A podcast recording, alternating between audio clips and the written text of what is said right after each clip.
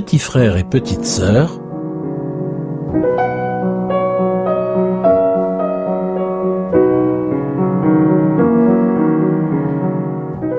par les frères Grimm.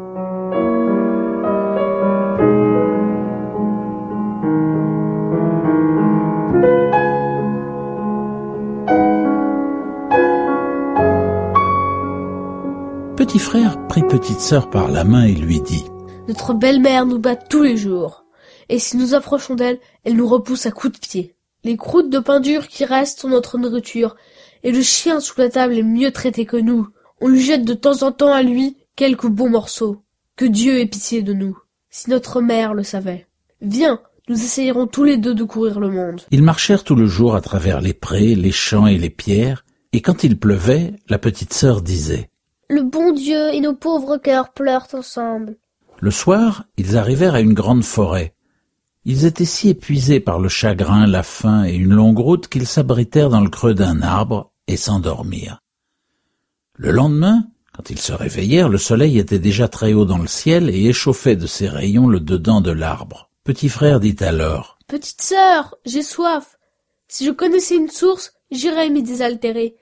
Il m'a semblé que j'en avais entendu murmurer une. Petit frère se leva et prit sa petite sœur par la main et ils se mirent à chercher la source. Mais la méchante belle-mère était une sorcière. Elle avait bien vu les deux enfants se mettre en chemin. Elle s'était glissée sur leurs traces, en cachette, comme font les sorcières, et avait jeté un sort sur toutes les sources de la forêt. Comme il venait de trouver une source qui coulait limpide sur les cailloux, le petit frère voulut y boire, mais la petite sœur entendit la source qui disait en murmurant mon eau est changé en tigre. Celui qui boit de mon eau est changé en tigre. Celui Je t'en prie, petit frère, ne bois pas, autrement tu deviendrais tigre et tu me mettrais en pièces. Le petit frère ne but pas, quoiqu'il eût grand soif, et dit J'attendrai jusqu'à la prochaine source.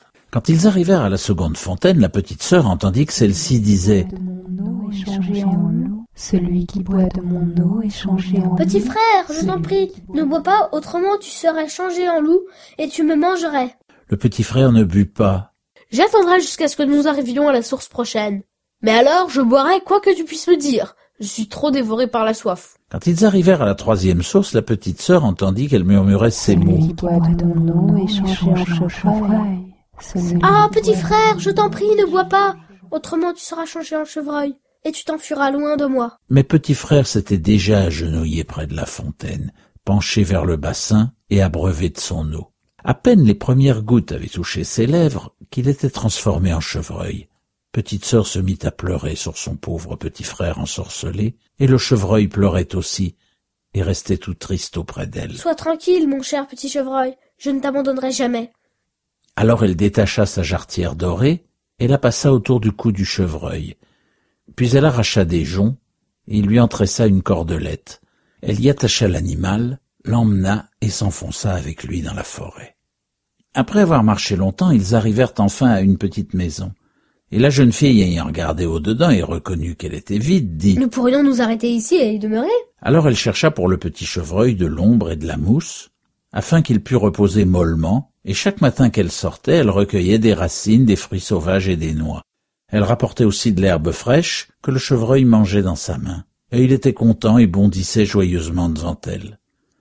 Le soir, quand la petite sœur était fatiguée et avait récité sa prière, elle posait sa tête sur le dos du petit chevreuil qui lui servait de coussin et s'y endormait doucement. Ah, si seulement petit frère avait eu sa forme humaine, ça aurait été là une vie très heureuse. Ils passèrent ainsi quelque temps tout seuls dans ce lieu désert. Mais un jour, il arriva que le roi du pays fit une grande chasse dans la forêt. Tout retentit des sons du corps, des aboiements des chiens et des cris joyeux des chasseurs. Chevreuil entendit tout ce bruit. Il aurait bien voulu se trouver là. Ah, laisse-moi me rapprocher de la chasse, je n'y puis résister. Il la pria si longtemps qu'elle céda. Mais ne moque pas de revenir le soir. Je fermerai ma porte à ces bruyants chasseurs. Pour que je puisse te reconnaître, frappe en disant C'est moi, chère sœur, ouvre mon petit cœur. Si tu ne dis pas cela, je ne t'ouvrirai point ma petite porte. Le chevreuil s'élança hors du logis, tout content et joyeux de se sentir en plein air. Le roi et ses chasseurs virent ce bel animal et se mirent à sa poursuite, mais sans pouvoir l'atteindre. Et quand il se croyait tout près de le tenir, il sauta par-dessus un buisson et disparut. Quand il ne fit plus clair, il courut à la maison et frappa en disant C'est moi, chère sœur, ouvre mon petit cœur. La petite porte s'ouvrit et il s'élança dans la maison et reposa toute la nuit sur sa couche moelleuse. Le lendemain matin, la chasse recommença et quand le chevreuil entendit de nouveau le son du corps et le taillot des chasseurs, il n'eut plus de repos et dit Petite sœur, ouvre-moi, il faut que je sorte. Ce soir, au moins, ne manque pas de revenir et de dire le mot convenu. Petite sœur lui ouvrait la porte. Quand le roi et ses chasseurs revirent le chevreuil avec son collier doré, ils le chassèrent tous, mais il était trop leste et trop agile pour se laisser atteindre. Enfin pourtant les chasseurs l'avaient cerné vers le soir et l'un d'eux le blessa légèrement au pied, si bien qu'il boitait et qu'il s'échappa assez lentement. Un chasseur se glissa sur sa trace jusqu'à la petite maison, et il l'entendit comme il disait C'est moi, chère sœur, ouvre-moi mon petit cœur. Et il vit qu'on lui ouvrait la porte et qu'on la refermait aussitôt. Le chasseur retint fidèlement tout cela, se rendit auprès du roi et lui conta ce qu'il avait vu et entendu. Le roi dit Demain, nous chasserons encore. La petite sœur avait été très effrayée quand elle avait vu le chevreuil revenir blessé. Elle essuya le sang de sa plaie et y appliqua des simples. Va reposer sur ta couche, cher petit chevreuil, pour te guérir. Mais la blessure était si légère que le lendemain le chevreuil ne se sentait plus de rien. Et quand il entendit encore le bruit de la chasse dans la forêt, Je n'y puis plus tenir. Il faut que je sois là. On ne me prendra plus si aisément. Cette fois, ils te tueront.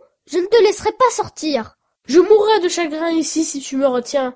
Quand j'entends le corps de chasse, il me semble que les pieds me brûlent. Petite sœur ne put résister.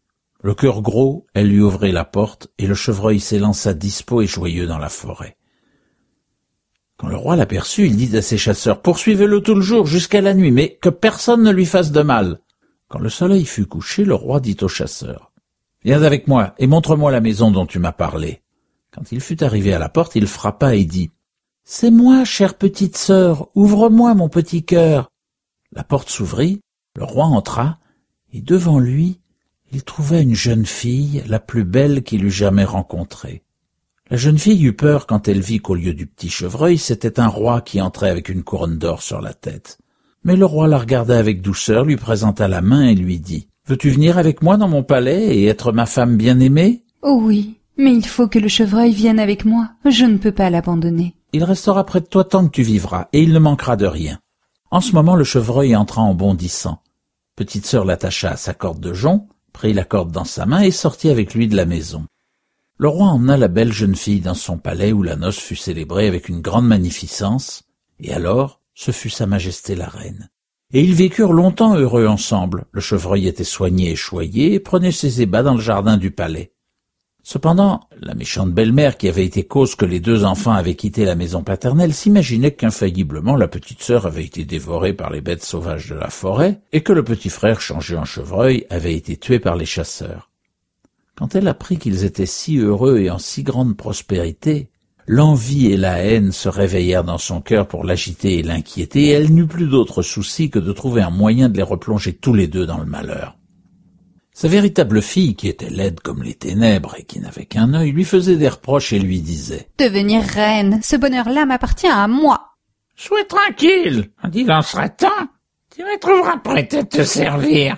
En effet, quand le moment fut venu où la reine avait mis au monde un beau petit garçon, comme le roi se trouvait justement à la chasse, la vieille sorcière prit la figure de la femme de chambre, entra dans la chambre où la reine était couchée et lui dit Venez, venez, votre bain est prêt. Il vous fera du bien et vous fortifiera. Allons, vite, vite, avant qu'il se refroidisse. Allez, vite, vite. Sa fille l'accompagnait. Elles portèrent toutes deux la reine convalescente dans l'étuve, l'y déposèrent, puis se sauvèrent en toute hâte et fermèrent la porte. Elles avaient eu soin d'allumer dans l'étuve un véritable feu d'enfer, afin que la jeune fille fût promptement étouffée. Quand cela fut fait, la reine prit sa fille, lui mit un bonnet sur la tête et la coucha dans le lit de la reine à sa place. Elle lui donna aussi la forme et les traits de la reine. Seulement, elle ne put lui rendre l'œil qu'elle avait perdu. Mais pour que le roi ne le remarquât point, elle devait rester couchée sur le côté où elle était borgne. Le soir, quand le roi revint de la chasse et apprit qu'il lui était né un fils, il se réjouit de tout son cœur et voulut aller près du lit de sa chère femme pour voir comment elle se trouvait. Mais la vieille lui dit bien vite. Pour Dieu, pour Dieu, n'ouvrez pas les rideaux. La reine ne peut pas encore voir la lumière. Elle a besoin de repos. Le roi s'en retourna, ne se doutant point qu'une fausse reine était couchée dans son lit. Mais quand minuit fut venu, comme tout le monde dormait, la nourrice qui était dans la chambre de l'enfant, près de son berceau, et qui veillait toute seule, vit la porte s'ouvrir et la véritable mère entrer. Elle prit l'enfant dans le berceau, le posa sur son bras et lui donna à boire. Puis elle remua son coussin, replaça l'enfant et étendit sur lui la couverture. Elle n'oublia pas non plus le petit chevreuil, elle s'approcha du coin où il reposait et lui caressa le dos avec sa main. Puis elle sortit sans dire un mot. Le lendemain, la nourrice demanda au garde si quelqu'un était entré dans le palais pendant la nuit. Bah, nous n'avons vu personne. Non, nous n'avons vu personne. Elle vint de même pendant plusieurs nuits sans jamais prononcer une parole. La nourrice la voyait toujours, mais n'osait pas en parler. Au bout de quelque temps, la mère commença à parler dans la nuit et elle dit Que devient mon enfant? Que devient mon chevreuil? Je reviendrai deux fois. Après, faites votre deuil. La nourrice ne lui répondit pas, mais quand elle fut disparue, elle courut vers le roi et lui raconta tout. Mon Dieu, qu'est-ce que cela? Je vais veiller la nuit prochaine près de l'enfant. En effet, il se rendit le soir dans la chambre de l'enfant, et vers minuit la mère apparut. Que devient mon enfant? Que devient mon chevreuil? Je reviendrai une fois.